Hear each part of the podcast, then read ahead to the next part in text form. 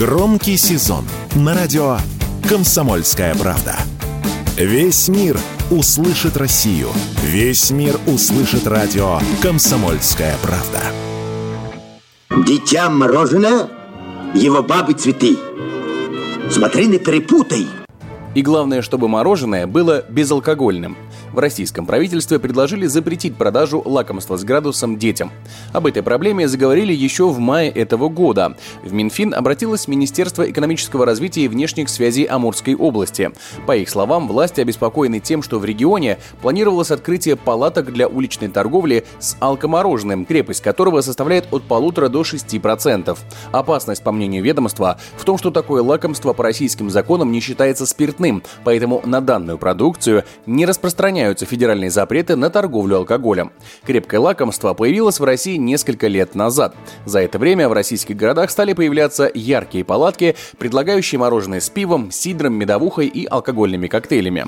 Эксперты уверены, что пробел в законодательстве стоит закрыть. Вся алкогольная продукция должна реализовываться по единым правилам. Об этом радио «Комсомольская правда» рассказал генеральный директор некоммерческого партнерства Клуб профессионалов алкогольного рынка, кандидат экономических наук Максим Черниговский нужно, конечно же, заниматься регулированием всей продукции, которая произведена на основе любого алкоголя. EU-продукция, которая сейчас появляется в стационарной и нестационарной, на самом деле, торговле, тоже мороженое, произведенное на основе тех или иных алкогольных продуктов, ну, по крайней мере, не должна поступать в розничную реализацию для граждан, не достигших 18 лет. И должна быть соответствующая информация о содержании той или иной алкогольной продукции в любой продукции, которая реализуется в стационарной и нестационарной торговле.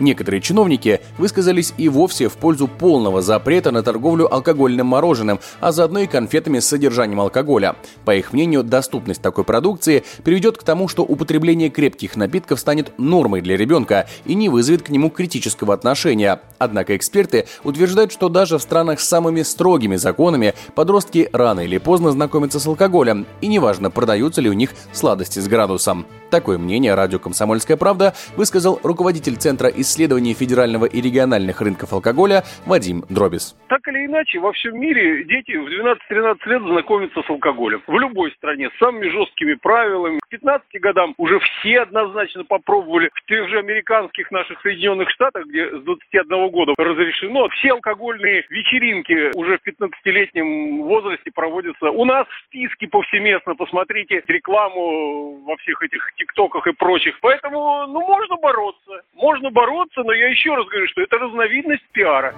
В России розничная продажа алкоголя запрещена в школах, вокзалах, аэропортах, на стадионах, а также на территориях, прилегающих к ним.